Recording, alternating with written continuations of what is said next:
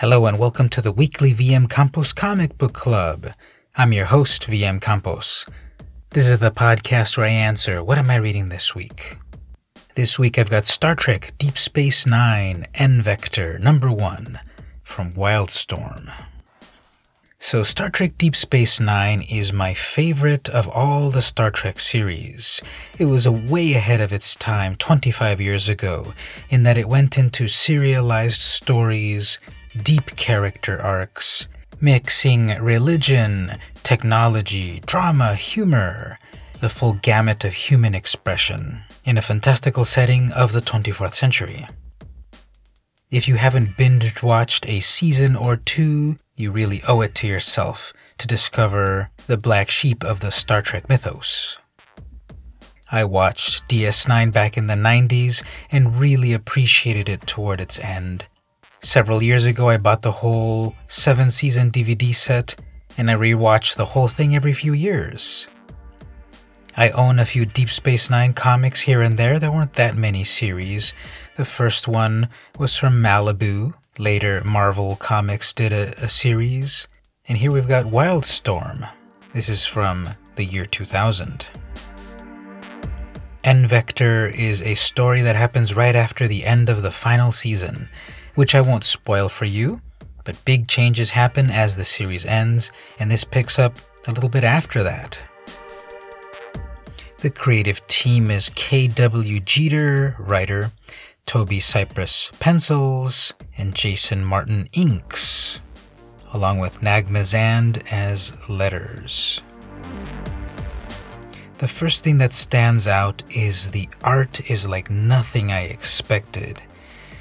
It's very scratchy, very abstract, hyper caricaturized.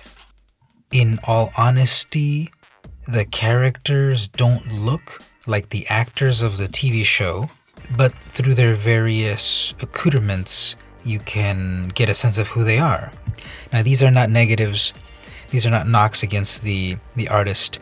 I, I like the art, the inker and the the penciler and the inkers, I like what they've done. They've challenged me in seeing these characters differently. Quark looks much more uh, alien and trollish and Ferengi ish than I've ever seen him.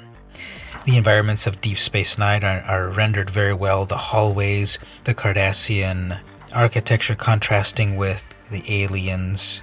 It's very jarring, not in a bad way, because I'm used to looking at uh, Star Trek or Deep Space Nine comic artwork that is uh, trying to be very faithful to the uh, faces of the actors. And this is completely the opposite. It's very, it's very odd, very cartoony, very, very weird, but I like it.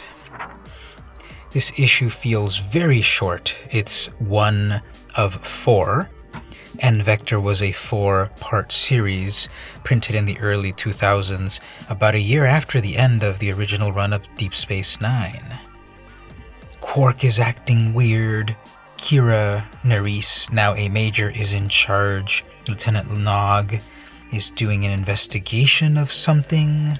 There's a, an odd Romulan on the station now that the Federation and Romulans are friends. Spoiler alert. And um, it's a tease for the rest of the series. Even though it starts off slow, I can't wait to see what's going to happen next. And I like that there's sort of like an ending page here talking about um, the why of this comic. Briefly, when the television program Deep Space Nine came to an end, there were many changes in store for the characters we had, we had all grown to love. Our compatriots at Pocketbooks have great plans for everyone's favorite space station. The story of DS9 will continue in the pages of novels very soon, but it will also continue in the pages of comic books. And actually, looking at the history of the comic for this series, there really wasn't anything for a long time. As I said, it was first Malibu Comics for around 35 issues, then uh, Marvel Comics for about 15, this one for only four issues in the year 2000. And then it wasn't until 2009 that there was Deep Space Nine Fool's Gold from IDW, I believe. And that one was only also, I think, four, maybe six issues. but there has not been very much ancillary Deep Space Nine comic material, which is a shame because, again, it's my favorite and therefore the best Star Trek of all. So it was nice to revisit my favorite 24th century space adventurers, and this week I read Star Trek Deep Space Nine N Vector number 1 from Wildstorm. This has been the weekly VM Campos Comic Book Club. See you next week.